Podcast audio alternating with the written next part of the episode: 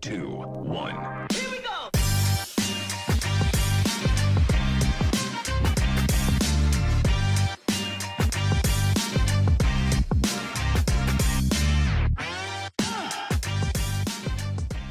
This podcast is brought to you by Irish supplement company Revive Active. As GAA training has returned for all adults, Revive Active's Zest Active aims to support your energy, immune system, and muscle function, while their joint complex aims to support your cartilage, connective tissue, and bones. This makes them the ideal supplements for the GAA season ahead. As always, you can get 10% off all products on reviveactive.com using the code BACKDOORGAA10. Delighted to be joined by Clare Senior Football Manager Colm Collins on part one of the Backdoor GAA podcast. Um, firstly, Colm, first day out going into the league, preparation wise, were you really going into the unknown because it was just three weeks of training going into your first game, and I suppose with there only being four teams in each group, um, it's vital to pick up a win straight away. Yeah, it, it was very unusual.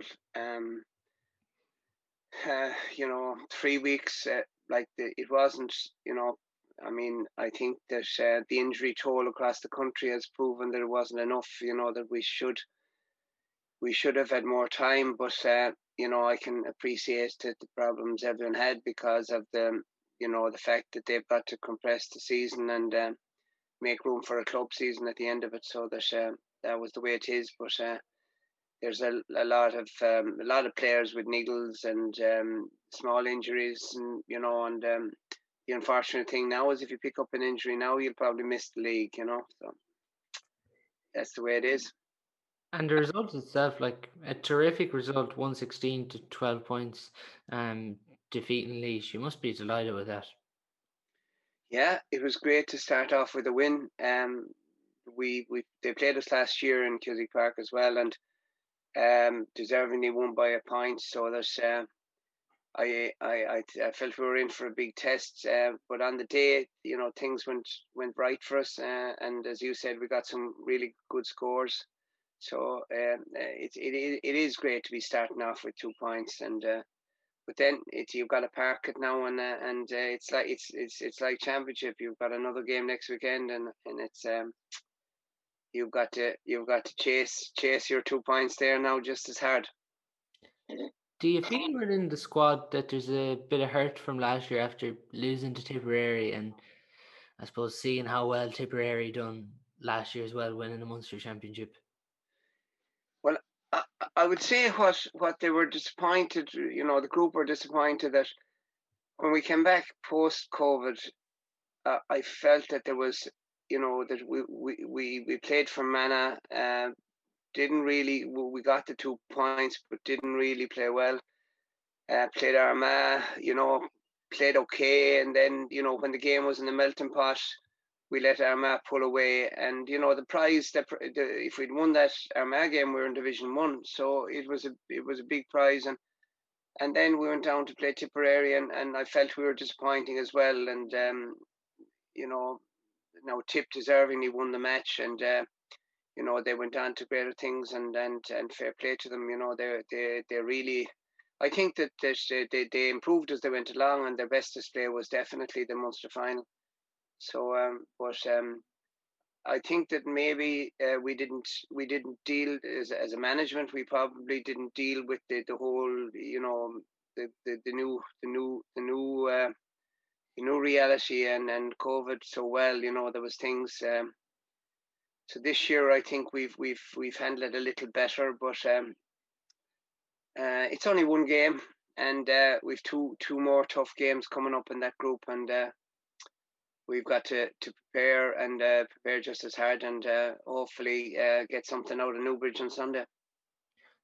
Yeah, when you even look at the performances the last day, um, like when Eoin Cleary scores that sideline, and as you mentioned, he scored an even better one in the game, and then Daniel Walsh chipping in with one two, like it, it must really delight you, I suppose, because late in the second half, you really began to hit your purple patch. Yeah, we we had a real we had a real purple patch there. Um, I think we got about one three in that period. and it could have been two two. Uh, we had a really we had a really good goal chance, and um, we um, we we you know they um, they saved us. Uh, Niall Corbett made a good save, very good save off of, of Darragh Bohannon. But um, you know, those kind of you know, when you when you get a purple patch in a game like that, it's important that you get your scores. Now, you know, we did um we we we won a forty five and and all nailed it, so it, we didn't come away empty handed. So I think that was the key period in the game when we when we got those scores.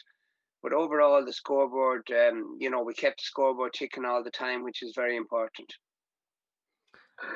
And there's a huge chance now really to get to the semi-finals pre but I suppose as you said you've only won one game but like if a result goes your way this weekend against Kildare it could be enough to see you through to the semi-finals yeah I, I I don't think that you know it's very important that you don't dwell too much on on on, on the on the whole thing because I think that um you, you just it's so I mean you've heard this before a thousand times uh, you know take one game at a time. I, I think it's it's absolutely vital in this system that you take one game at a time, and uh, you know, um, so we have a big date on on the the twenty sixth of, of June as well in championship, so that you know we're hoping that you know that we we can improve from last week and and, and put in a better display this week, and and when we play the final game in the in the group, that we'll be a better team again. We've got to be thinking like that because um, it, it's the only way. It's the only way, and uh, we won't be looking any further than uh, doing putting in a really good performance against Kildare on on uh, on Sunday. And as well, the loss of uh, Jamie Malone early on in that game will will he be out now for a few weeks? He will. Jamie Jamie injured his hamstring. Um, so he's going to be out for. He's going to miss the the, the league. Um, so, but uh, you know that happens, and uh, while while uh, he, he has been a great player for us, um, we we would hope that somebody else will will um, step up to the mark and grab a jersey and and then do the business for us. And it was significant blows to lose uh, Gordon Kelly and Gary Brennan uh, in, I suppose, this year now free. Yeah, um, I mean, I can't. You know, I've I've um, you couldn't say enough of good things about both of those guys. Um, both of them have been tremendous servants uh, to Clare and and for and uh, uh, tremendous footballers and and you know allied to that they're tremendous leaders. Um, you know, they're they're guys that you'd want in every dressing room. Um, but you know, I suppose there's it's an, everything comes to an end, and uh, at some stage we had to we had to replace these people, and uh, you know. So it's it's just an opportunity for the younger guys coming up, and uh, you know, I uh, what, what we're finding is that some of the some of the young guys now are stepping up to the plate as, as leaders, and um, you know, and uh, they're they're developing now. You know, it might take a little while, but uh, I still think that um, you know um, they, they, there's there's a lot of uh, very talented young fellows in Clare, and uh, and now you know some of them are going to get the opportunity, and and and I think that they, they will they'll grasp it. And I suppose since the action has come back, there's been a bit of criticism about the Clare Centre of Excellence. I suppose in the media, do you feel yourself for I suppose Clare to grow in both football and Ireland that it does need to be further developed? I mean, you know, the, the obviously um, there there is work to be done, um, but um, and and you know there's no question or doubt about it. There's work to be done, but I suppose I, I, I cut my teeth and in from the development squads up along 14s, 15s, 16s, and when I was when I was involved that time, you had to find your own pitch to train. So um, you know, I, I'm just delighted that we have we have a place to, to go and and, and floodlift pitch that we that, that we uh, you know we can use. I think we need a we need a full size Astro, a, a floodlit Astro, um, you know, because the weather the weather in this country, um, you know, it's very tough. It's very tough on grass pitches to take the when when the weather turns bad. But hopefully now there's um, you know, that'll come and uh, you know that there's uh, you know we'll get to finish finish that center and uh, it'll be a you know, it'll be a great spot for for for Clare GAA going forward. Absolutely, yeah. Like just briefly looking at the Kildare game, um, you must have been. I'm not sure. Did you see the Cork Kildare game? But you must have been impressed from what you've seen with Kildare uh, at the weekend defeating Cork. Yeah, they were they were very impressive. Um, I mean, we're very familiar with each other because we've played each other a, a lot over the last couple of years. Uh, so, um, you know, I know the t- quality of player they have, and uh, you know, fellas like Kevin Feely and and Daniel Flynn. These these guys are two of the best footballers in the country. So, um, you know, we know what they have, and um, you know, they they they really uh, put Cork to the sword the weekend, and um, you know it's going to be a tough one up there because they're you know they're they're a strong side, but uh, uh, we, we'll give it our best shot. Absolutely. Well, Colm Collins, best to luck for the rest of the league, and um, thanks a million for taking your time. You're welcome, Paul. Thank you.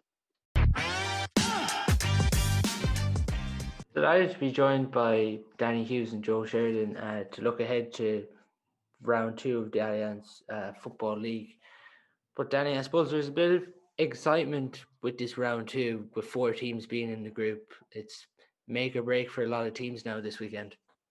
It is. Um, it is, Paul, and uh, you know, given given the nature of the league, given that there is only uh, a couple of fixtures, uh, the teams that were beaten last weekend will need to be uh, will need to win games, um, or they're going to find themselves in a relegation battle. And I suppose, you know, for, for teams like Cavan, I suppose, in Ulster that were expected to beat Fermanagh, you know, it's it, it's it's a big game. Uh, teams like my own County Down, um, we were given a fair sermon by Mayo, but you know, if they want to survive in the division, they're going to have to win this weekend against Meath, which is a big game. As uh, as Joe there will be, he'll be licking his lips. They've already got two points there, so you know, if Meath were to turn around and win that game, you would have to say that there's, you know, there's promotion on the cards for them. So, you know, I suppose it's, it's a big game for both counties, and we all know, like, if you're to make any progress at all, you need to be operating minimally in the second division. Um, and you know, if if you're not there, you're simply not going to count when it comes to championship. In my mind, uh, not not in any sustainable way, anyway.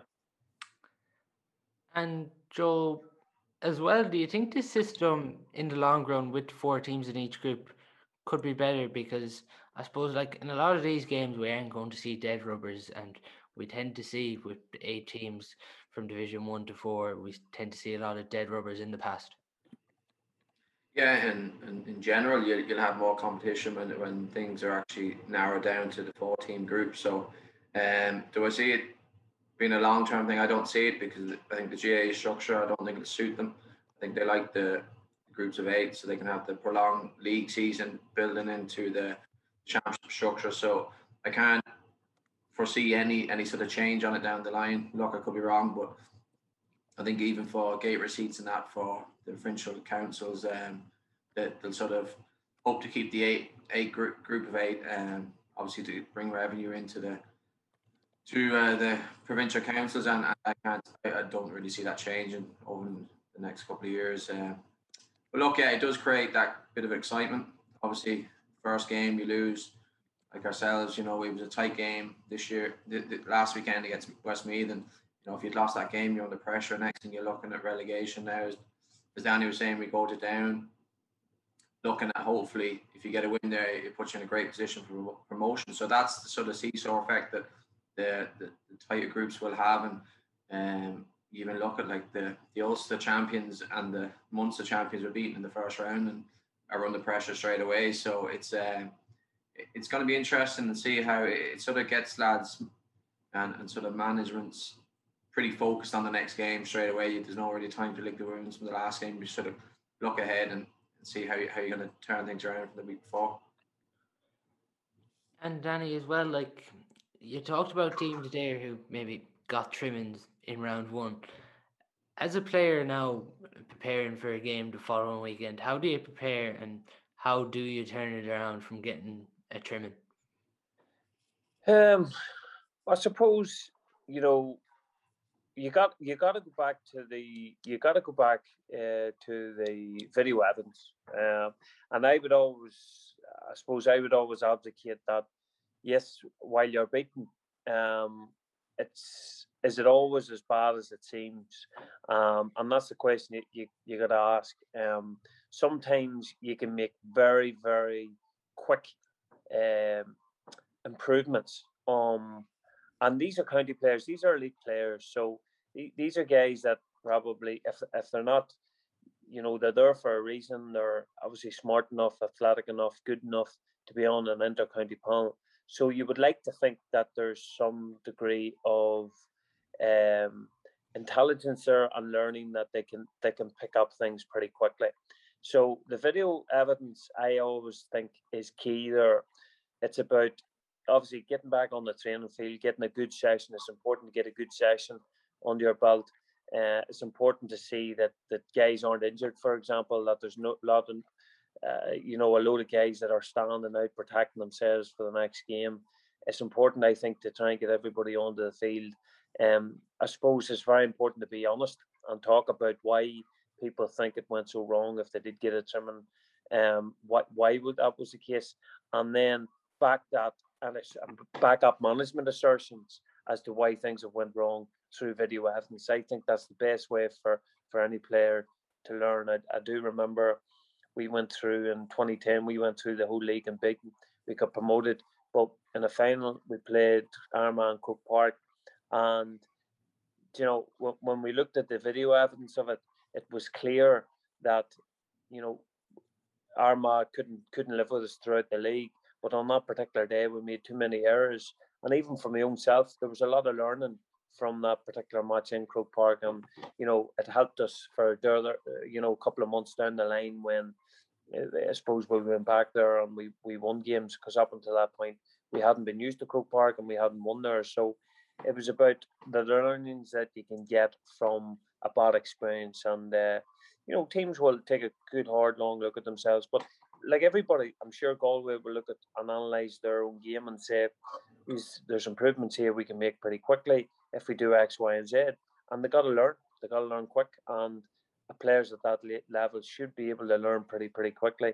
Um, and and small steps, take it a half at a time or 15 minutes at a time, and trying to put those uh, those wrongs right again. You know, um, that's my experience. And Joe, from the teams that got Germans, they'll obviously be talked never negatively about this week. Um, does that help in one way for motivation within the squad being doubted? Depends, you know, it, it's a fine line. One team, you know, you just bad experience, you get a bad game, something could be said after a game, and next thing that could run into a couple of training sessions, and it could have the opposite effect, you know, and, and it's it's just as Danny said, it's mentally you have to really prepare now for the next game and sort of realize what's what's in, at stake. To be honest, you know, because at the end of the day, this weekend could could sort of see see you down to Division Two, Division Three, Division Four. You know, and it's not what teams need, and especially when you're trying to get get sort of built up for final game the final push. So it's um look, a lot of it has to come down to management and obviously managing players and and, and getting lads prepared for to be in the right right mindset. And look, all the teams have sports psychologists, and I think they'll be pretty pretty important over the next couple of weeks and next couple of days. And it's look, I, I'm not too sure how, how fair it is on players either, um, especially after come back from you know the lockdown. I know they've been given a couple of weeks training, but they're straight into four weeks of games. And look, over the years, I, I have always said like we, we should be able to be well able to play every week. You know, we're we're training a lot. We we we're training like you would have preseason of three months, then a league league basis, and I didn't see any issue with it. But just in the situation with a lockdown and not having a full preseason, not having the contact on the pitch for as long as players would like and management would like, I, I don't know. I'm I'm just wary of you know the short sharp turnaround for games, muscle muscle injuries probably more prevalent than they probably would have been over the last probably four or five years. And it'd be interesting to get the stats over the next couple of months of from this year and last year of how lads have turned out on on their injuries as well. So, we see on on that Joe. Just yeah. sorry, Ted the Jack, but see on that uh, Paul Joe. Um, I have to say you made a very good point as regards to injuries and playing week on week. So what what I don't understand that they took the team squads down to 26 a number of years ago from from I played most of career. I'm sure you did, Joe, with 30 pound members, and yeah. even it was tough to get 30 players in at that time because invariably you needed to carry more of that because of injuries. So we could have made exceptions to the current rules where you got to increase your squads. Invariably now squads are 34, 35 people because of that very reason. And with COVID, you, you would think that if they're increasing the amount of subs and they're putting in all border breaks, the least you could do is, is, is allow teams to carry big, bigger squads and maybe a bigger panel when it comes to match day. And what I don't really get as well is the fact that we needed to condense the these uh, divisions into a series of groups. Like COVID doesn't know whether Downs in the north section or you know what I mean. I think you know it's it's it's it's farcical to try and put these things in, in my opinion, because why not just play a full league program week on week and then start the championship directly after? Uh, you know, for me, it just doesn't make much sense. This whole thing, you know, and uh, as Joe says, it's, it's unfair to have them week on week, and then you know, such you know, you have three games invariably to make or break you, whereas that would have been six games, you know. Um, and some people can start off badly and then come good, you know. So I just think it's it's a bit a bit of a joke, you know. Yeah, it's going to be interesting uh, how, how it finishes out, and but the teams that, especially I'd say some high profile teams who aren't expected to get relegated and are in a bad position, how they come out and, and sort of discuss the sort of breakdown of the league situation this year. And look, hopefully there's no issues from it, but you know I, I don't think it's going to be smooth as GAA might like. Yeah, and like before we get into the action, Danny, like you talked there about four teams and it's exciting and everything, but like from both you now involved in club management, like I can't even imagine what it's like to be involved now. If you're a new manager with an inter-county setup and you get three league games and then maybe you get to a relegation semi-final or a league semi-final like it, it's it's very challenging for new managers this year compared to last year. Of, of course it is and to be honest, in, in a lot of counties, that the chances of winning their provincial title is about as high as it gets. That that's where the success is. Uh, winning All Ireland at the minute is just is just almost unreachable for many counties, uh, given where Dublin are, given how far they are away from even the contenders that are that are dining with them at the top table. So, you know, the league has become increasingly important in the last few years because it is a bar for success for many teams.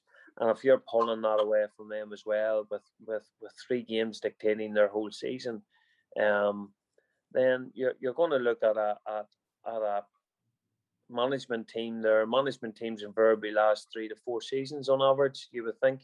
So you're talking about two seasons of COVID and maybe another one. So, you know, for I, I you know, you have to be desperately uh, it's desperately unlucky for those people that have taken the reins in this last two years, and uh, you would have to say that uh, you certainly don't envy any of those new managers that just haven't had time to get stuck in or get any momentum with their squads, and just with the nature of how this is all operating, uh, you would have to say that it's, uh, it's desperately unlucky for I suppose if we look at the first game in Division One South, um, Dublin play Kerry and Thurles uh, on Sunday at 1.45 and I suppose Joe everyone when they think of Dublin Kerry Thurles thinks of Maurice Fitt's sideline um, that day but a huge win for Kerry but I suppose the interesting thing for Kerry now this weekend is going to be how are they going to set up against Dublin really is the intriguing bit. Yeah look obviously after last weekend's game Peter Keane downplayed that win. The worst way I've ever heard a manager downplay a game. He said it could have went either way. It could have like it was. It's such a Kerry thing to say. And look, it does. It frustrates me that sort of stuff. I appreciate what the players have done. Yeah, you don't want to blow the heads off players and get too excited, but yeah, tell appreciate the lads are after putting a good performances. Don't say, "Oh, should look, go to beat us by twenty points." You know, and it, it, it's just so unrealistic. But it's it's never going to change, and it's it's literally uh, it's very funny listening to, and the Kerry boys are very good at it. So it's uh, it'd be good now. And look, at when, when you look at um, obviously where the game, I actually think it should should have still been down in Kerry. Like if it's if it's against protocol, what Dublin broke, it should still be down in Kerry. If you want to punish them properly, do do it right. So um, it, it, probably would have been a bit of a bonus to Kerry being played down in in Killarney. So, but look, that's the way it is. And Kerry Kerry obviously are in high confidence after the, the performance against Galway. I think they'll set up exactly the same. I don't think they'll change too much. I think there's a lot of pressure on the management not to overchange things just for um, Dublin because I think that's what happened last year. They were probably looking towards Dublin um, in the Munster Championship, and that sort of was the undoing of them, unfortunately. So I think they have a plan from the game against Galway. I think they'll see this through, and this is the way they'll set up for the next look for the next couple of games, and then they'll review coming into Championship and see if they can tweak anything to to make them another couple of percent better. But you know, the first game was very impressive. You know, obviously the Cliffords were very impressive. David, obviously three six. Uh, Seanie O'Shea, you know, the forward line, um, Killian Spillane, you know, the, the defence was very structured, um, broke at pace, kick passing, as, as we all are very well used to with the Kerry forwards and, and Kerry players being very, very easy and find it very easy. Left foot, right foot, you know, their natural skill is, is second to none. And that, that's even against the Dublin players as well uh, that have probably more natural ability, but where the Dubs are probably ahead of them is probably their fitness level is um, sort of mentally mentally strong, and they just have a, a seamless movement from under twenty minor level into a senior setup, and it showed in the two debutants last week. It was just it was literally a very easy swing in for the two boys, and they done quite well. So it's um it's going to be interesting. I one thing I did notice about like I mentioned Brian Howard a couple of months ago, where he was, and it, it, I haven't heard where he was. He was meant to start midfield, so maybe there's a there's something behind the scenes. But it, it was it was interesting to see that he didn't line out again and he didn't even come on. So it's um look it, it it'd be no no team would want to take a step back. Obviously, when they're looking sort of three months down the line, come championship, probably looking at semi-finals or Ireland final that the two teams will meet hopefully, and it's um they they won't want to give anything away. And I, I'm guessing the two teams will go at each other. It's going to be a fantastic game, and hopefully we get good weather, a great great game, and um, pure pure football, and, and that's what the two teams usually play. So it'll be um, it'll be one for a lot of neutrals and everyone to be looking forward to. So,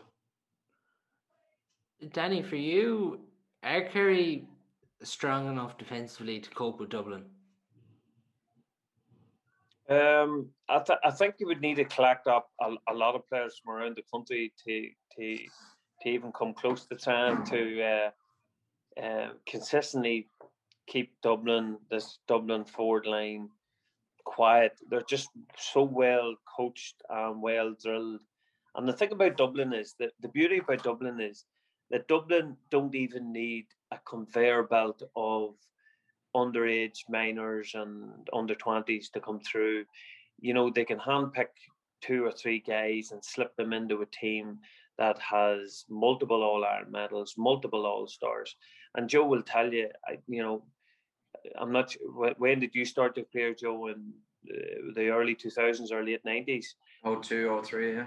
Yeah, 02 or 03. But you were coming into a squad probably that still had All Ireland medal winners and stuff. I was coming in in, in, in 02 and 03.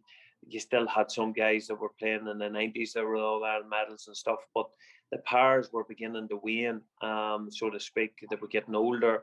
Um, uh, but still, that that presence in the change room where, where you had winners, um, it kind of set the standard and where the bar was um, for New Palmers. But when Dublin, you still have a, you know, a whole generation there that are still young enough um, that are coming in with all Ireland medals, five All Stars, six All Stars, and when new guys come in there and they can slip into the team in one or two or three positions, and they're playing alongside those winners, it makes a massive, massive difference. Um, Kerry a wee bit different in that yes, they, they won in All Ireland uh, in the last in the last decade, but th- there isn't that same level of of of the winning mentality that Dublin have. So you know, it'll be interesting. Uh, it'll be certainly brilliant for the neutral um, coming through. But Kerry need to go out and play as Kerry can. You know the way that we've seen them play against Galway last week, um, and arguably that's what Kerry's strengths lie in their forward unit, in their ability to go forward, in their mental, in that mentality that Kerry have been famous for. Kerry really need, and Peter Keane needs to accept that that's who Kerry are. Um, I think he he lost his way last year. And he only paid the price. Um, I do believe that this is his chance of redemption this year, and nothing short of an All Ireland final and, a, and an All Ireland final win. I would hesitate to say would be will be good enough for for the Kerry fans because if he doesn't deliver this year, um, I think there's going to be a change down there. Um, so I, th- I think he needs to and needs to go out and win the game at the weekend. Uh, I think he, he really needs to set a stall out um, to put that doubt in, into Dublin's head, no matter who they put out or who they've missing. I think Kerry need to send a, send a message because it's not that long until we're, we're, we're, we're playing a championship. So it's going to be interesting viewing, and, and certainly Kerry will be going to win. And they have the ability to do that. But, you know, this Dublin team, they've been doubted a few times over this last few years and they've answered the critics. So um, it'll be interesting. I wouldn't I wouldn't discount it draw, put it that way. Yeah, and as well, Joe, like when you see the likes of Cormac Costello coming in and scoring 113 against Roscommon, like he's going to want to keep his spot and then Dean Rock can come back. But the one thing about the Kerry defence, even there, when got, I, suppose it was only one got ball Galway played in, but they played it into Comer and he skinned Tadhg There did look to be somewhat of a vulnerability when you look at it there, but I suppose that was only one ball Galway kicked in. You can be sure Dublin are going to kick in a lot more. Yeah, and, and look, we, we, a lot of people spoke about Kerry's vulnerability in defence, and I think Peter Keane is, has trying to. It's pretty obvious that he's trying to obviously shore up defence and, and probably get better defenders playing in the in the back six and, and then trying to flood back his with his half forward line and trying to create that sort of block up the space for for sort of the long ball in and, and the one on one situations. And I think that was the issue you know, back when you had likes of Mark O'Shea and Tomas O'Shea and, and you know these boys, Tommy Griffin, they, they were actually proper tight marking defenders, and um, you know they, they sort of had lacked a lot of that over the last couple of years, and that's where they've really you know, fell down a lot. Oh, in the big games especially, but you know I think if Peter Keane can see that he's trying to work on the structure, you know it did work quite well against Galway. I, I know I know that point that Comer come up the inside line with fist over the bar, and you know he like Damien Comer is a handful for anyone. You know, two or three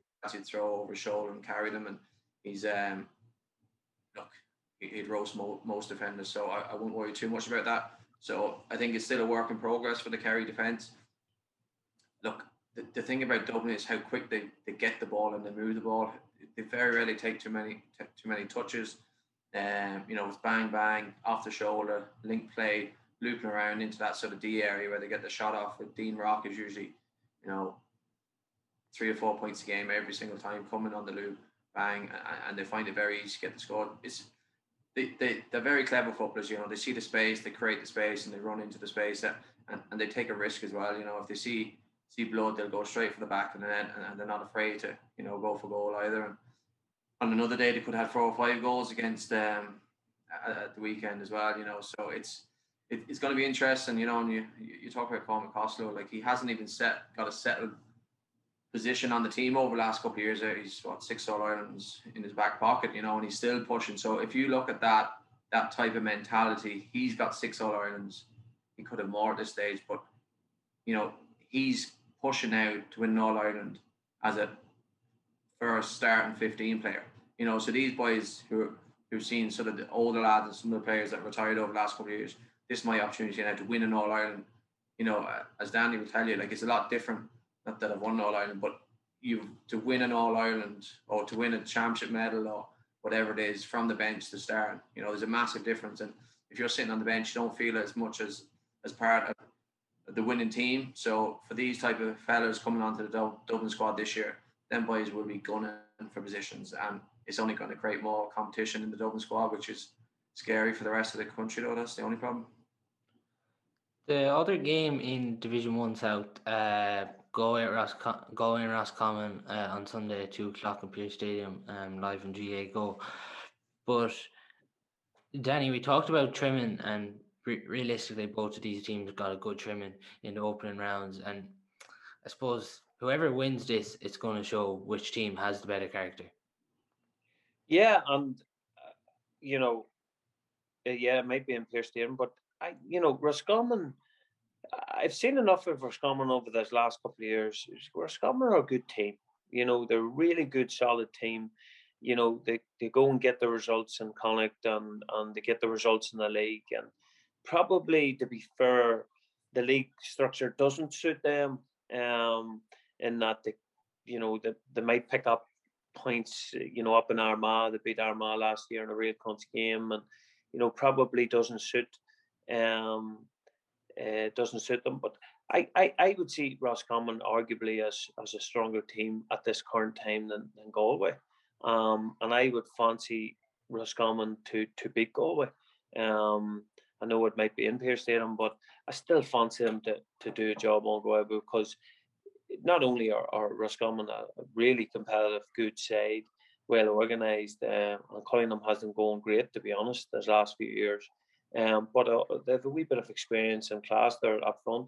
Galway's big problem is that Galway aren't organised. Uh, don't see seem to have any structure, and as, we discussed on the on on Sunday, um, you know, there's there's a naivety to how Galway play, um, and I can I can understand.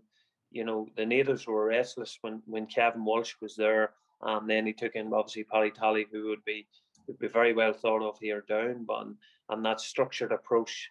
But that structured approach got Galway, uh, Galway to a, a, National League final, uh, where they played Dublin, were very competitive for long periods of it, got them to an All Ireland semi final. So, uh, you know, people people can say what they want about Kevin Walsh's tenure, but Kevin Walsh done extremely well um, with Galway, and it mightn't be the nicest on the eye, but uh, you know, it was practical and, and they got results at the end of the day. And, and they always put, put it up to Mayo. You know, Mayo never got it their own way in any kind of finals. And, and now we've seen Galway taking a couple of trimmings in this last 12 months.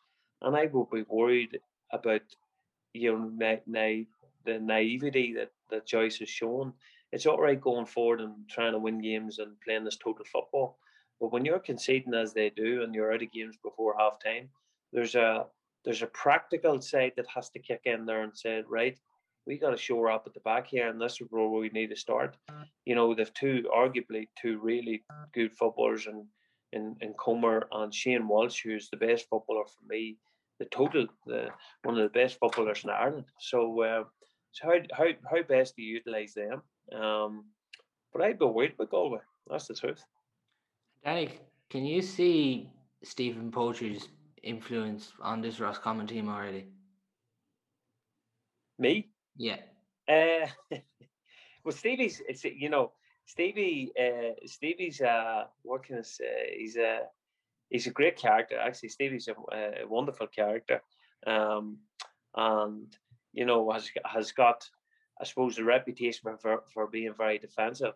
Um, and again, he, he likes the transition from a, a fast transition from um, from from uh, from defense into attack.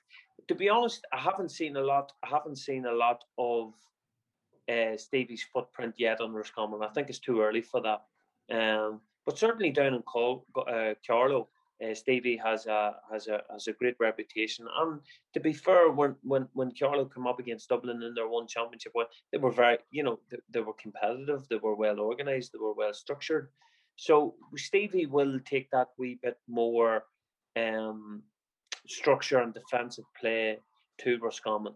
Um, you know the one things that that have thrown at Kevin McStay um, over the years that that he didn't want to adopt that defensive style of Roscommon's. Roscommon were always, and have been this last couple of years, really, really good going forward. But it has been that lickiness and that freedom, that free, that ability to go through the middle of their defence. So Stevie certainly will will help them with that. Uh, you know, Dublin racked up one, what was it, one twenty the other day, um, and and could could have been more. So, you know, it's hard to see that footprint just yet. But as the year develops, I'm sure you will see that Roscommon being a wee bit more harder to break down. But certainly, you know, he'll certainly add something to Roscommon's play, no doubt about that. And uh, you know, if they can build on the good work that's been done there already, um, I see no reason why Roscommon can't go on Sunday and get a get a um, get a result. There's there's I would be confident that they can do that against Galway. And for Galway as well, uh, Joe, um, Danny mentioned there the talent of Shane Walsh, but Shane Walsh was in at 15 the last day and Comer was at 14. But do you think for this Galway team they need a platform of Shane Walsh at 11, even getting the ball around midfield and I suppose supplying the ball into Comer or even kicking scores from far out? Yeah, absolutely. Um, I think they have to have that balance. They can't overload the full forward line if the boys aren't getting the ball. Um, and I think he's a natural 11. You know, he plays off both feet. He can grab the ball. A pointy kick last year, he grabbed it. I think back in the 21, ran the full length of the pitch, me soloed with his left, kicked with his right, you know, and he has the ability to do it. His pace is incredible. The only problem sometimes I feel with Shane is he can just disappear out, out of a game when he do, you know, he is he is the main player. He is, as Danny was saying, one of the best footballers, natural all around footballers in the country at the minute know, but he has to maybe when the going gets tough sometimes, you know, dig deep and that it's not all about sort of the the flair and, and the flicks and the and the tricks. And look, I love to see it and most people do, but you know, sometimes you just have to get stuck in and you know, dig a ball out at midfield and go out or, you know, dig out a, sort of a, a, a score from nowhere and, and, try and get the boys back into it and, and sort of because the team naturally will follow his lead and Comer's lead because they're they're the talisman for the team and you know they drive drive things on and that's that that's what goal we need out of the two boys. And I think as Danny was saying goal I think Joyce still doesn't know his best team. You know he had three lads off before half time on on Sunday and you know it just seemed like he he obviously frustration of, of obviously the way the game had went. And he's obviously trying to trying different things he's working on different things and you know, it is different when it comes to a senior county team compared to minor and under 20 teams. You know, at that level, it's more free flowing, open ended. You know, you can sort of take it or leave it with it with a defense because it's sort of bang bang, you know, knockout football as, as such. So I, I think he, he really has to have a look at sort of the defensive structure. And, you know, as Kevin Walsh did, like a couple of years ago, I was calling Galway as the favourites for the All Ireland. You know, they were impressing me the one thing was they weren't getting forward enough. They weren't getting enough scores because there were two defenses, so they had to find that transition from defense into attack a lot quicker. But as a team and a setup, like this team looked incredible, and I, I was and boys were calling me crazy, um, and literally they've gone from there to now looking probably like they could get beaten by Roscommon at the weekend. No, and, and Joe, and, and Joe, listen, you you you're you're one hundred percent right on that. The thing about it is, and and and again, apologies for interject. When you look at Tyrone, you look at Tyrone at the minute, and you look, they're not throwing everything out that Mickey Harte and Gavin Devlin put in place. The, the, they're, the, well, it haven't appeared to be so far uh, against Donegal. They haven't uh, totally rid themselves of the defensive structure and the good work that's been done there as far as that's concerned. What we have seen is baby steps towards, you know, transitioning them to being a more offensive team. And in my opinion, what Galway and, and what Joyce has done is that, you know, we're going to be total football. We're going to go forward. We're going to be purists. So, you know, that's my philosophy. But, you know, as Roscommon practically had to you know adopt to is is a new modern way of playing and there's nobody more purist than I have been, maybe Joe. Joe, but we have to, you have to be practical at that level. Um, you have to see what works, and what works is the ability to mix mix how you play. Um, so if if if and I'm telling you, if Joyce continues to to be a purist, that he's you know he's surely going to become unstuck. And you know Shane Walsh is one of the best players in Ireland, and my worry around Galway is that the games are over. The the reasons why Shane Walsh possibly is is is is not influencing games as much is because the game is over at half time and the players, you know, your Joe yourself, you know, if you're getting if you're being beat by 12 or 15 points at half time, there's, you know, the chances of coming back from something like that at that level are slim. And uh, if you're out of a game at half time, three or four goals down, um, or or being beat by 10 points at half time, then there's nothing as demoralizing, you know, um, at that, that level.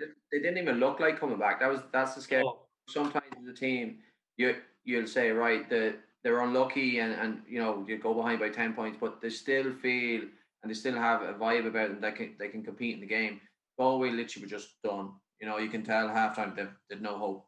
You know, and that's that's the disappointing thing and it's the scary thing for Galway, especially going forward. Yeah. Can you change that approach in a week to go from a purist to defensive structure? Like he obviously doesn't have the time, so how does he approach it this weekend? Um, well, you know, the, I think I think eh, Joyce needed to learn from last year. Uh, pre pre COVID, there was a pre COVID element to to his management, and there's a post COVID. Uh, certainly, in, in pre COVID, uh, they were doing well. They were scoring. They were, you know, this was nearly like uh, they made the right decision and, and the right call and and and in his appointment. And his philosophy was obviously had a an immediate bounce. And then you had the post COVID where things started to go downhill, and then obviously they, they competed well in the in the final in the kind of final. I think it was only a point, wasn't it?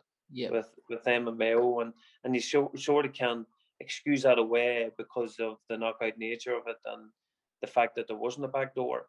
But I think you know we've started to see we've started to see a pattern now um, with this Galway side, and Jimmy McGuinness uh, w- would be the first. I know there was a lot of hype around Jimmy going in and taking it in session and, and stuff like that. But you know, I think it's all it's all well and good, you know, taking in all these coaches and you know to G up boys and and to uh, you know secure a bounce for them. But you have to put the fundamentals in place, and the fundamentals in any team is, is getting some kind of defensive structure or philosophy. And as you rightly said there, you know, they didn't even look like coming back. And for me, that that that looks like a team that's not organised, um, that don't have a structure to their play, and are simply going out. And you know, sometimes we can overestimate what what coaching teams or management teams bring to things. And name names don't win games anymore. management names don't win games anymore. It's about putting structures in place and having a philosophy. And uh, I just don't think Galway know how they want to play or how they want to set up. And at this stage, it's it's nearly too late to put that in place. You can't just turn around in week week week two of uh, a national league program, given the structures or given the structure of the league now, and try and put something in place. Uh, well, you can, you can, if if if I suppose if the wills are, but you know you're getting to the stage where you could lose a dressing room pretty handily if you don't uh, if you don't start to to get some structure and and Joe will tell you at that inter-county level, um, it's players don't belong saying, you know, it doesn't matter how iconic players or ex-players that have been appointed as management is, uh, you need to you need to know your stuff, and uh, players won't belong in, uh, you know, getting pretty disillusioned if if if they're getting uh, embarrassed at that stage, you know.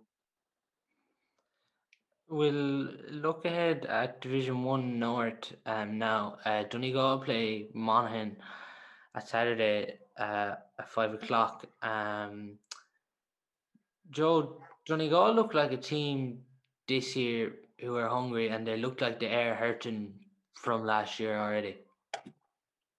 Yeah, and look, it was a good introduction for the first game against Tyrone. You know, to give them an idea of actually where they're at um, probably maybe to focus them very quickly on the league and, and get the, the campaign off to a good start. And when you look at the lads that they had back, you know, I thought Paddy McBrearty looked very sharp. When you when you look at the game back and you see him, he was everywhere, and he's he's just incredibly accurate. You know, he's he very rarely misses a shot. He always comes around, and he doesn't take too many easy shots. He, he's very confident in his own ability.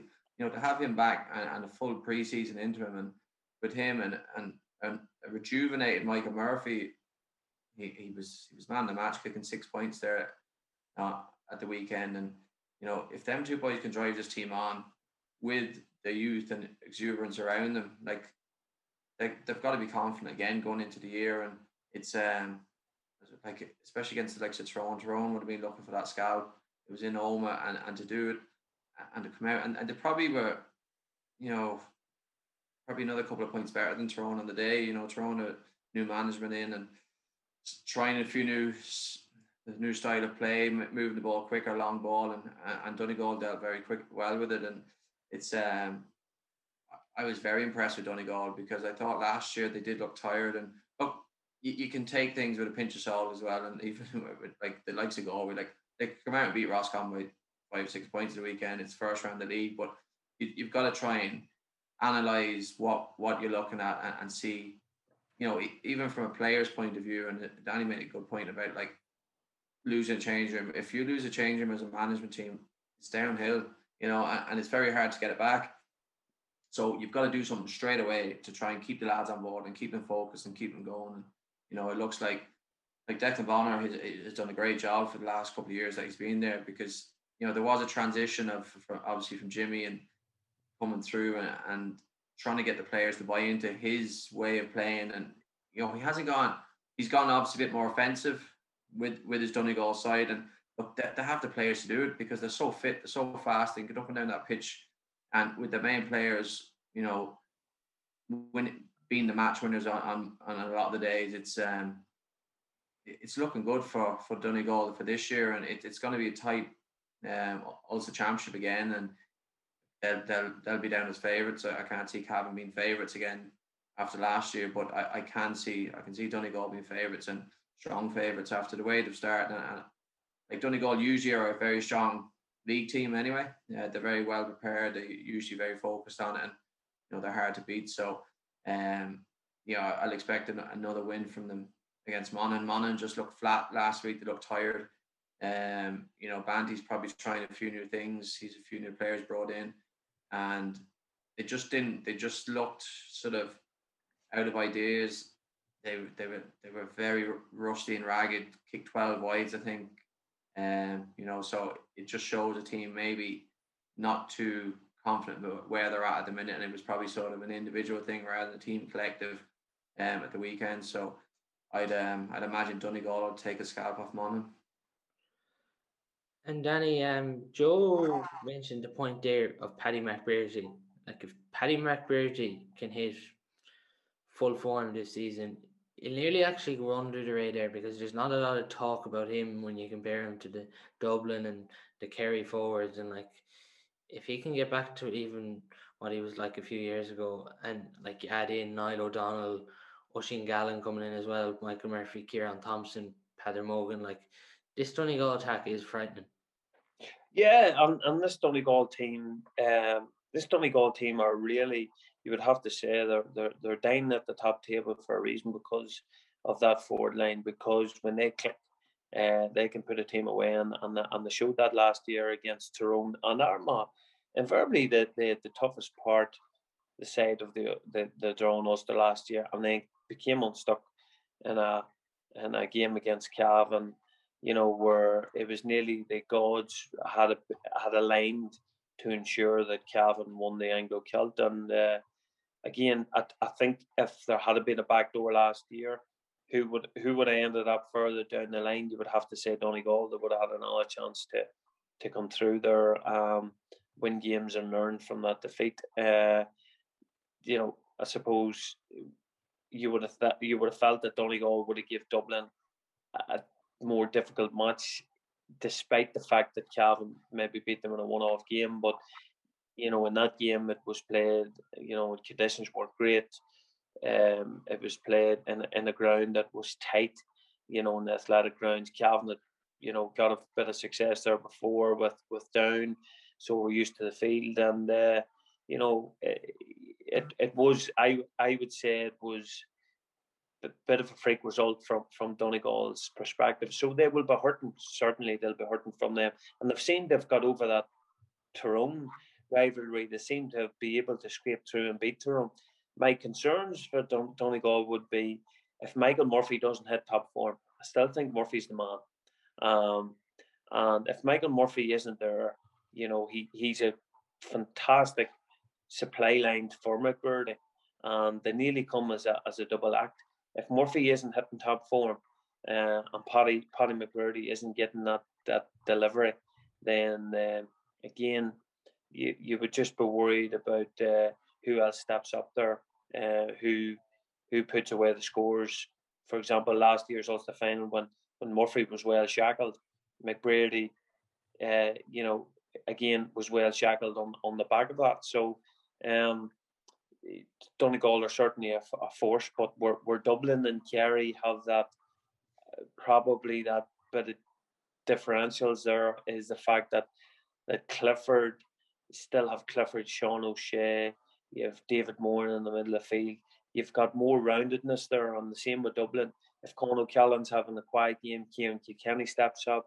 If Kilkenny's having a quiet game, you have maybe other guys there that have shown Scully, Hard, um, Brian Fenton. You've a much more rounded, rounded uh, team there. But Donegal are certainly, certainly good enough to to make the last score this year without a doubt. To spring a surprise against Dublin, maybe perhaps, but uh, you would have to say they're they're they're, they're favourites for the Ulster title.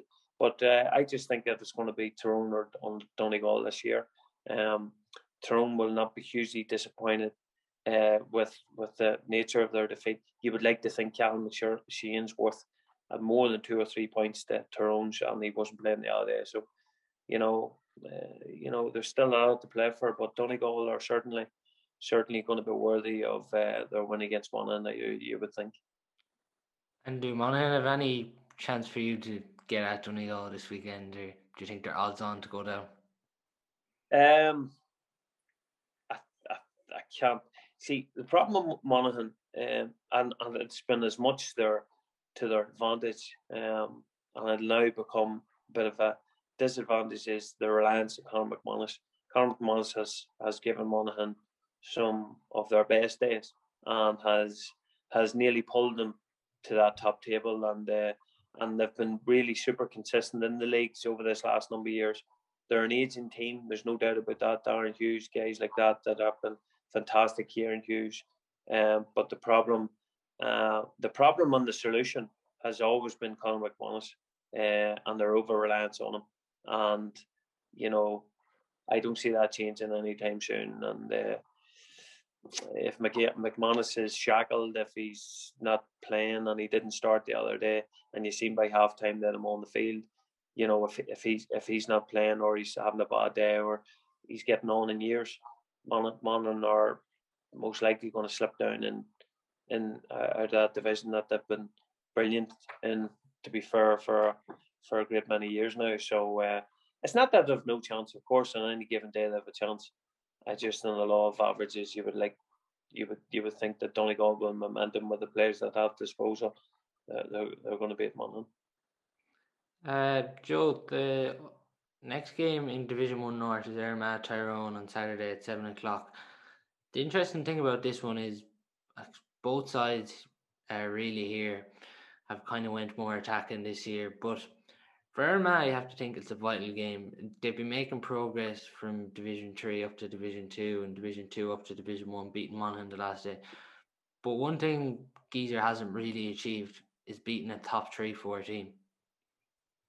Yeah, and, and I was I was sort of critical of Armagh a couple of months ago uh, when we were chatting. Just basically on, I didn't think they're at that level. Um, I think they're probably in just outside the top eight.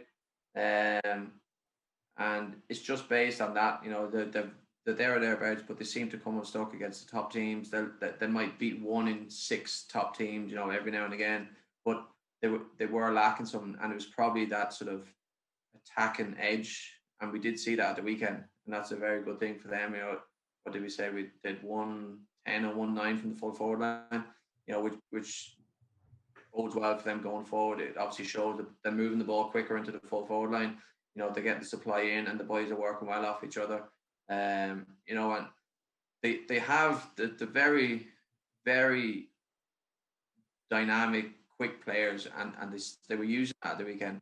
You know, they weren't using it as much last year. They were slow and the play the build up play was very slow. Next thing to be I, I didn't think they'd have the quality of long range shooters, so they'd be forced to kick long range points last year and the year before. And next thing, you know, they're what 15 percent shot they were taking, and next thing you get frustrated, and, and it's it's very easy for a game to turn on on small things like that. Confidence goes, and and you start making the wrong decisions. And it looked like they've sort of a very focused attacking style, very quick, off the shoulder, two or three lads coming at a time, looping, you know, and, and the angles. And, and it did remind me of the sort of style of Dublin, the way they did attack from from the edges, from sort of them angles just outside the 45, breaking in, putting off each other. And look, it, it, was very profitable for them. You know, the, the,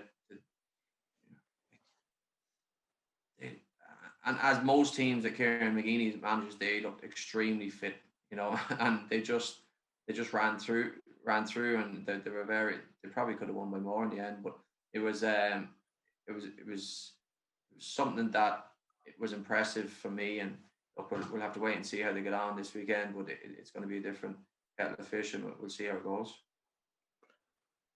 And for Tyrone, Danny, do you think Fergal Logan and Brian Dooher are nearly going to rotate the forward line again to maybe give the likes of Mark Bradley and Ronan O'Neill and Darragh Canavan a chance now this weekend? Um, I'm not so sure. Darragh Canavan might come into the uh, into the mix, but you know, I think they've they wanted to set their stall out. Um, they introduced Donnelly into the forward line. Uh, no doubt that he had a he had a debut to remember with ten points, and uh, you know he, he, as I said on Sunday, you know he's been doing that for his club, and he's been doing that then within club uh, Tyrone club football for a long time, and hasn't you know been tried at county level. So you would have to say that that was that was a really, really um, brave move from the management um, to a certain extent to, to get him in straight away. And, and certainly paid them dividend. Don, I see Donnelly as really adding to the Tyrone attack, along with, as I said, when Sheen comes back and and and and Conor uh, Conor McKenna, who's who's uh, who's going to be a super talent going forward. But you know, Tyrone, uh, as I said previously, um, will not throw out all the all the good work that's been done before. They'll they'll do it in baby steps. They'll do it in incremental steps, and uh, you know I think this is going to be an important game for Tyrone. Um, Donegal was a sort of a first game, wee bit of a bounce perhaps, um, but uh, Tyrone would be expecting to beat Armagh because they're still structurally and developmentally and experience wise a lot further down the road. Um, they've they've got a couple of scalps over the years, and as Joe rightly said, you know, the one criticism of of Armagh that you sort of had in this last few years is their inability when when the uh, when the gun's been put to their head to win big games, and uh, that is preventing them from from entering that top six, top eight teams. Uh, because when when that big day has come, Armagh haven't delivered, and this is going to be a test of them. And with the new sort of backroom management team there, and Ciaran McKeever is very good. Kieran Donaghy's is excellent. Um, I, I would I would say that it's it's almost a new feel there as well within the camp, and um, you know obviously they had some good performances last week, but it's about them going into those big games with Tyrone um, and and getting the result, and that's going to be the true test of Armagh this weekend.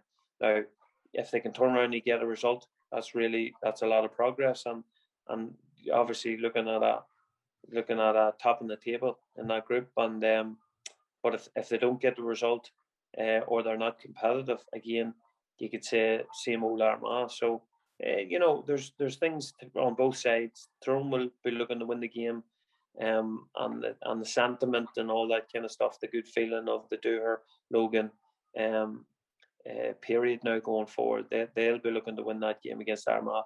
And there's listen, there's there's it's a hate hate relationship down there, you know. Yeah, it'll definitely make it all the more intriguing. But I suppose a game that interests you both this weekend down in Mead uh, in Newry on Sunday at on the athletic grounds. On the athletic grounds. Oh, on the athletic grounds, yes. Yeah, the Down boys the Down boys are naughty, so they, they actually it should be in Navan to be fair, but it probably should be. But listen, for, for us to get a result, it, it, it maybe should be in Lourdes. But, um, but uh, yeah, I don't know. Yeah, um, Joe, Meath got a narrow win, and as you said last week, they don't really know where their best team is. Um, where where do you think they're at at the moment? I, I think Andy has an idea in his head. Same, we are struggling with a couple of injuries, and hopefully we'll have them back. Um, look, we're, it would have been extremely disappointing if we lost that game. And with ten minutes to go, we were four points down. So we've got to we've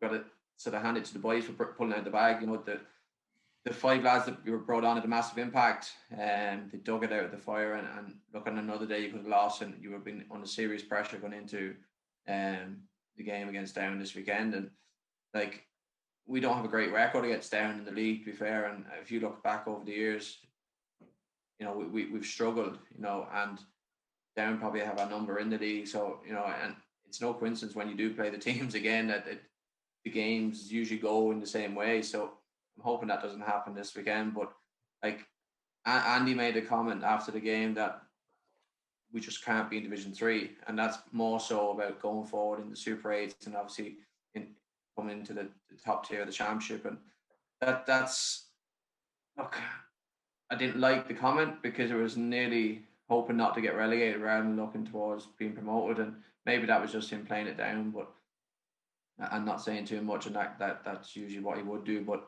it's I, would hope that's not what the the squad are thinking, and let's not try and get to Division Three. Whereas we should be looking at promotion into Division One and back up to sort of. It's it's for for me. I think we're looking at probably what Roscommon done. You know, Cork done it for a couple of years, up and down. So you you in Division One, relegated back up until we find our feet, and then you our, our, probably goal will be to get set into Division One for a couple of years when when the lads have the experience, and and that's what it is. It's not as easy as just go up to Division One. If you look at the top eight teams, they're all in Division One, and it's it's not as easy just to jump in there and stay hold on. And you know, Roscommon done and um, Cavan were up there, and Monaghan were up there. You know, so it's look, we need to get there and get that consistency as a team. Um, like a massive blow. I spoke about this on Sunday. Like Ronan Jones is just massive blow for us, and it sort of takes away from our power and drive at midfield, putting a lot more pressure onto uh, Bryan Menton. Paul Carnan is a big boost for us coming back, but he probably would have been suited back in a, into the defence, and it's um it, it we just could have done without it, you know. And, and look, we've lost players to the AFL, and especially around the middle of the field, like Conor Nash and Cian, Cian McBride, you know, two lads that would be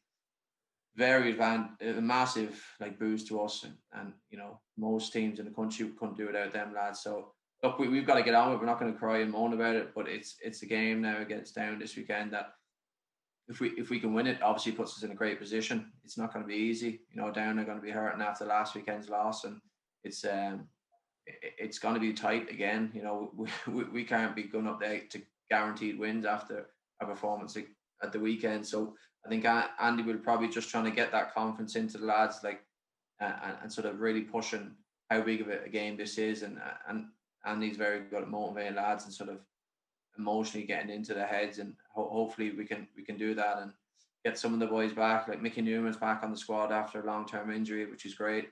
Um, and I think I think we need to sort of free taker out. You know, we were struggling with a free take with a couple of lads taking frees, and Mickey Newman is is that free taker that we have been missing. So look, if we if we can get a few things right, hopefully we won't be too far about sort of getting a set team in place over the next couple of weeks.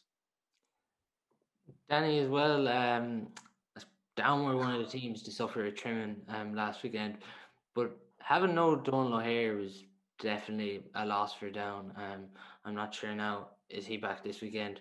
And no. there's a few players that left the Down panel as well at the start of this year, which hasn't helped Paddy Tally's cause. Yeah, and down not only do they need everybody out that's capable of playing that level, but we, we, we are in a situation where we're just not at that level, and you have to there has to be a, an acceptance of where we are, where we sit. Um, we're we're just outside. We're, we're not in that top eight. Um, we're not good enough at this moment in time to be in that top eight and we've really struggled around the middle of the field. We've we have no height, no physicality around that that middle of the field sector, and uh, you know up front, um, you know with good small fast players, um, we've pace. You know we do have a fair bit of pace in the side, um, but they're all the same type of player, if you know what I mean. Um, like if if we had a Mickey Newman or dare I say a Joe Sheridan or somebody there that could you know you could look to as a target, uh, a free kick taker off the ground that could guarantee you those five six uh, points a game. That that would be that would be massive. But you know, simply put, we, we don't have those players at the minute. And uh, Danny, so just is there any reason why some of the boys pulled away, or is there any word on, it, or is it just sort of?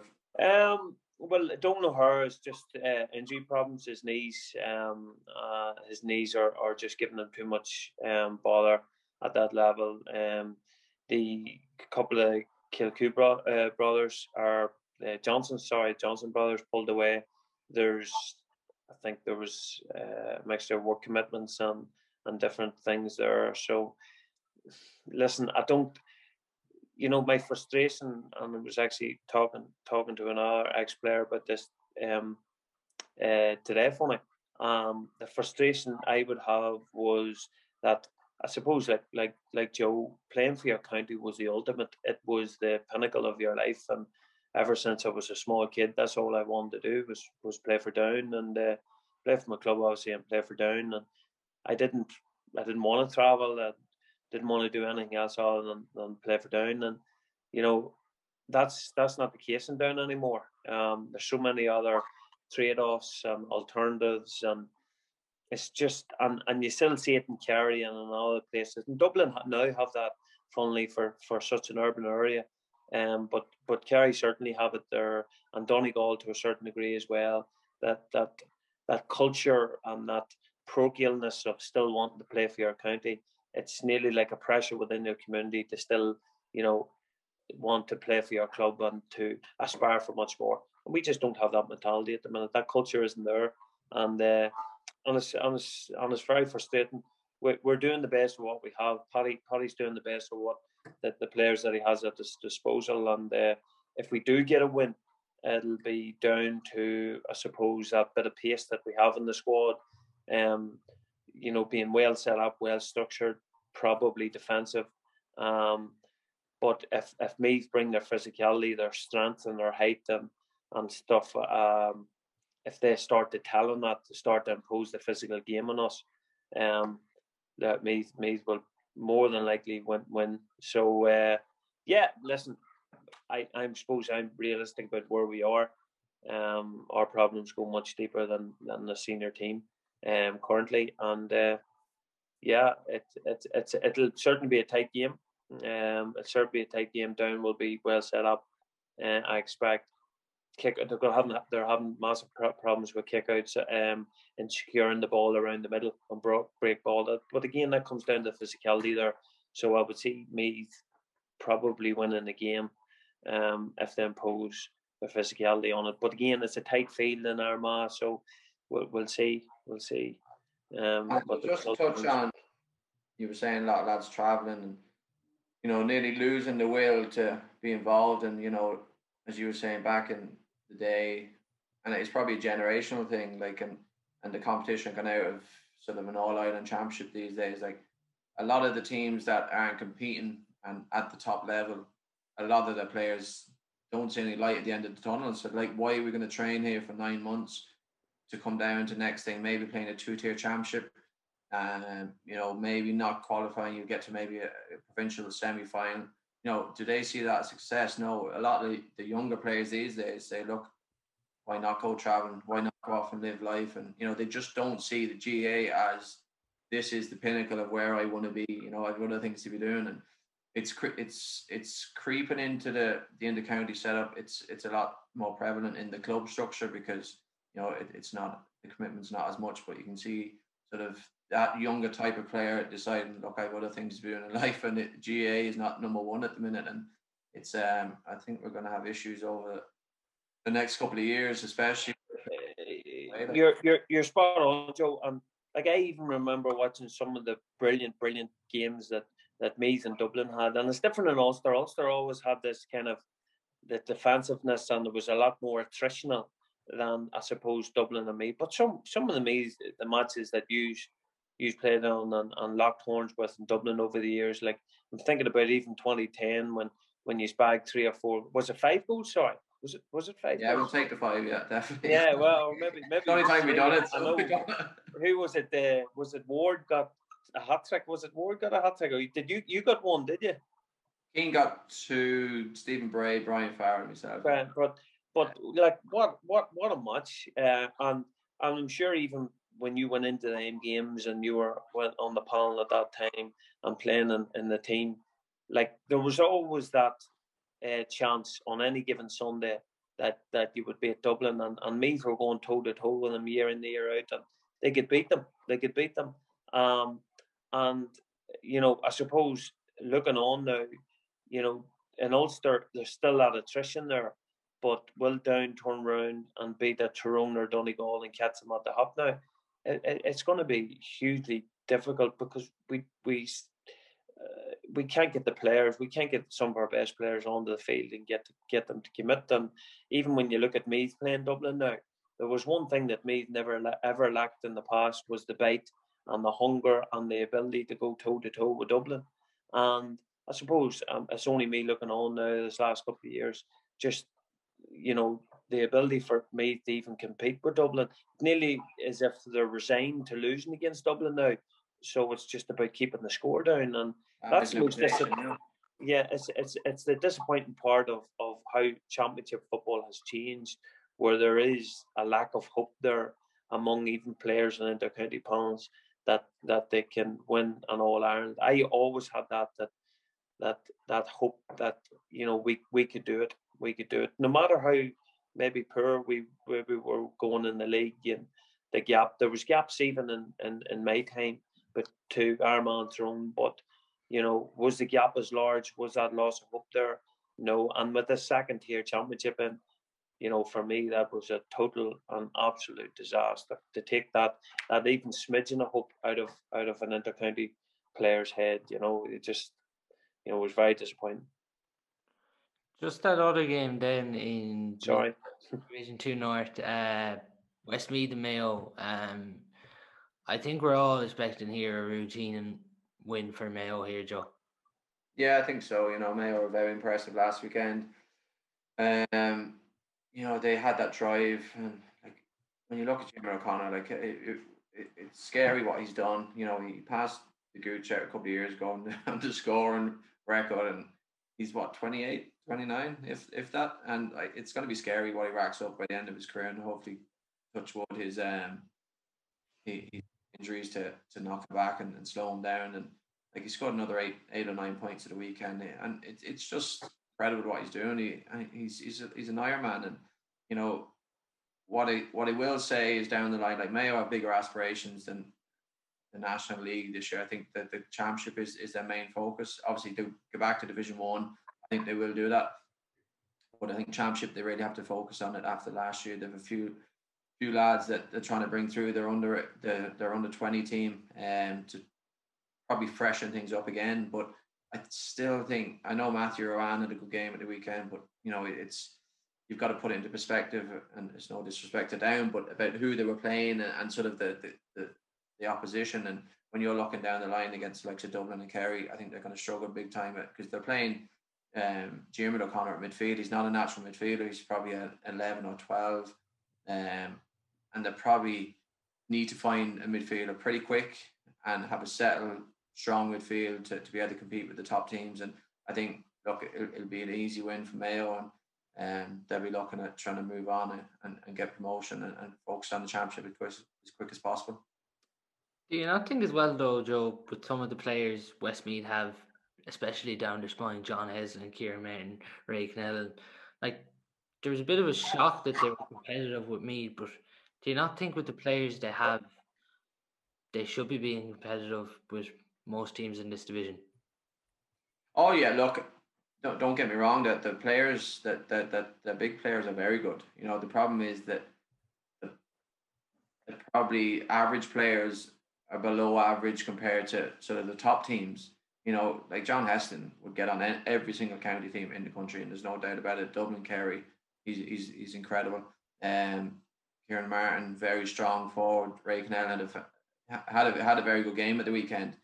Um, but I just think that they're, they're lacking that depth in the squad, you know, coming off the bench as well. You know, I think that they'll just be pushing about 15, 16 players that will, will compete well.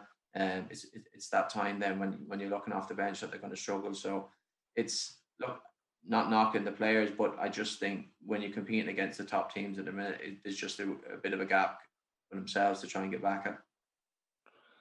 Um, we'll just have a quick look at Division Two South. Um, the intriguing game here is Kildare and Clare. They've both won a game, so whoever wins this, um, Danny is in the league semi final. I suppose it's a huge opportunity here for Clare, and as you're saying, a more realistic opportunity because they're playing Kerry in the first round of the Munster Championship. Oh yeah, success for Clare is certainly promotion, um, and you know the the fact that Clare find themselves in this in this position, you know, arguably two way two games away from from being promoted to first division is a, is a testament to how hard they've worked over this last few years to put the structures in place and to get the players onto the field. And they're really a team, a bit like Monaghan actually, where you know they've a certain, they've a certain, um, I suppose, uh, they've a certain level, and they're reaching that level. And uh, you know they're they're a very proud hurling county. But you know you're starting to see the football creep in more and more, and uh, the, the duality of that um, of that nature may, may become an issue down the line. But they've seen those, you know, there there isn't that much going on now. You either commit to one or the other. So, um, no, certainly there's there's and Clare, even probably when when I was coming to the end, and Clare Clare were coming strong. Clare Clare have been developing this last ten years, and certainly been a lot of great work done done there. And you know, it's going to be a very, very tight game with Kil- uh, Kildare. Kildare had a great win at the weekend actually over Cork, and um, it's not to say that wasn't expected, but with Daniel Flynn and stuff back, you know, Clare certainly, you know, will will Kildare will certainly have that um, uh, be buoyed by the fact that they beat Cork. Um, and listen, you know, Jack O'Connor for me is a very, very he's a cute hero, as they say down there, and uh, he's a guy that I would have a lot of time for, and he's uh, been there and done that. Obviously, had his all Ireland medals and stuff like that. So as as a manager, so you know, Jack Jack O'Connor um won't be found wanting from a from a tactical or a, I suppose from a motivational viewpoint. And you know, it, will be interesting to see very two two evenly matched teams and.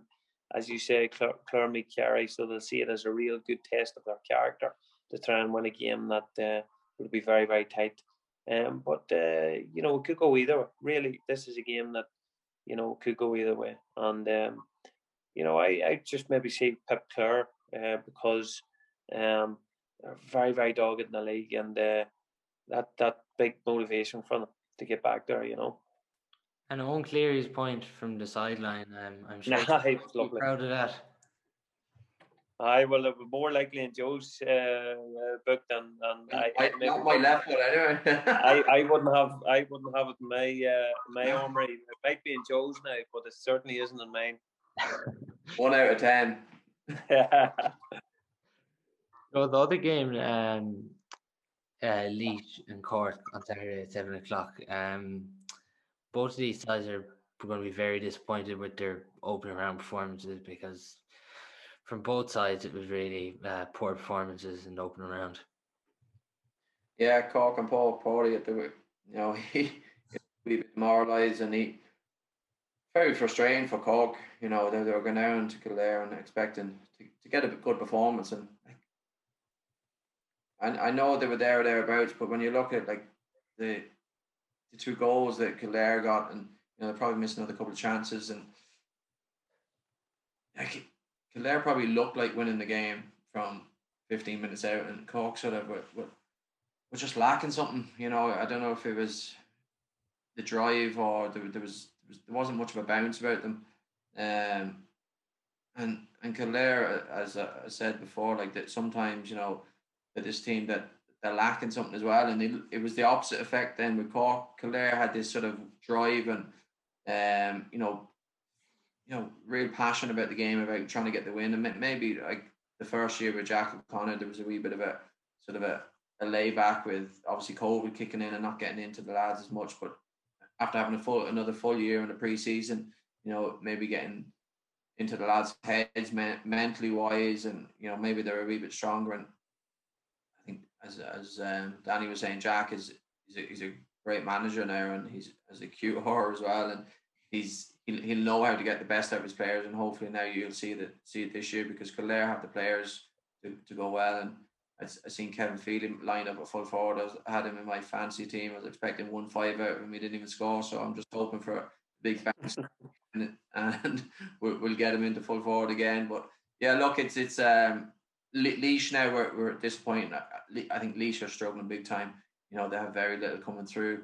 Um, they're still relying on their the, the same old players, the the, the old reliables, Donie Kingston, and you know, the the there's nothing really to drive them on, and, and, and it's it's really demoralising from I'd imagine. Um, against Cork, I can't I can't see them getting close to them. To be honest, I think Cork will have a big bang in them, and and they'll need it to obviously try and get push for promotion. And it's um, it, it it's it's it'll be I think it'll be an easy Cork win in the end. Yeah, then just the fixtures in Division Three South. Offaly play Limerick on Saturday at three o'clock, and Tip play with Wicklow uh, on Saturday at half four. Division Three North, Derry Fermanagh on Saturday five o'clock. Cavan Longford uh, Saturday seven o'clock. And Division Four Four South, uh, Wexford Waterford, and Division Four North, Leitrim Louth and Antrim Sligo. But uh, that's all on today's podcast. Uh, great stuff, lads. Thanks very much for your time.